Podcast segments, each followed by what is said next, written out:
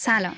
من پگاه شاملو هستم. به داستانهای شبانه برای دخترهای بلند پرواز گوش می‌کنید. این داستان اشلی فیولک موتور سوار.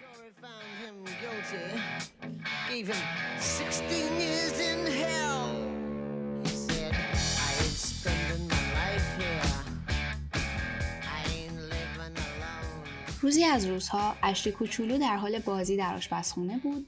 که چند مایتابه محکم روی میز ناهارخوری سقوط کردند. اما اشلی هیچ عکس عملی نشون نداد. پدر و مادرش تصمیم گرفتن اون رو به مرکز تست شنوایی ببرن و وقتی که نتیجه اومد فهمیدن که دخترشون ناشنواست. پدر و مادر اشلی زبان اشاره رو یاد گرفتن و دخترشون رو به همراه کودکان دیگه به کمپ فرستادن. اشلی تونست با کودکان دیگه ارتباط برقرار کنه و اعتماد به نفس خودش رو به دست بیاره. پدر و پدر بزرگ اشلی عاشق موتور سواری بودن.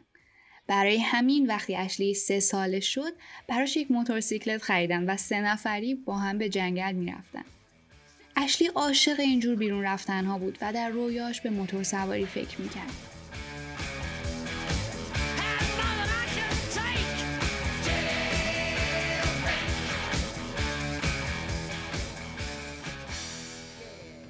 بیشتر مردم به اون می‌گفتن که این کار غیر ممکنه و شنوایی برای موتور سواری مهمترین حسه. صدای موتور به موتور سوار میگه که چه موقع باید دنده رو عوض کنه. موتور سوار باید در حال رانندگی توسط حس شنواییش تشخیص بده که بقیه موتور سوارها کجا هستن.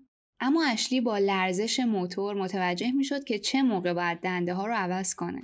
اون با دنبال کردن سایه های کنار چشمش متوجه می‌شد که موتور سواری داره به اون نزدیک میشه. اشلی در طول پنج سال پنج جایزه ملی دریافت کرد. اون بارها زمین خورد. آرنج دست چپ، مچ دست راست، مچ پای راست، استخوان ترقوه سه بار و دندان جلو شکست اما اون همیشه ادامه داد و ناامید نشد.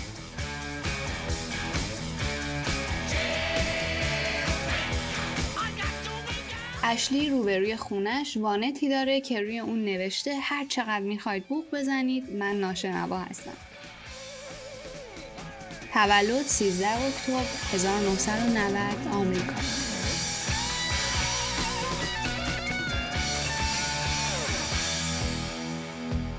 اشلی میگه من به لرزش ها فکر نمی کنم.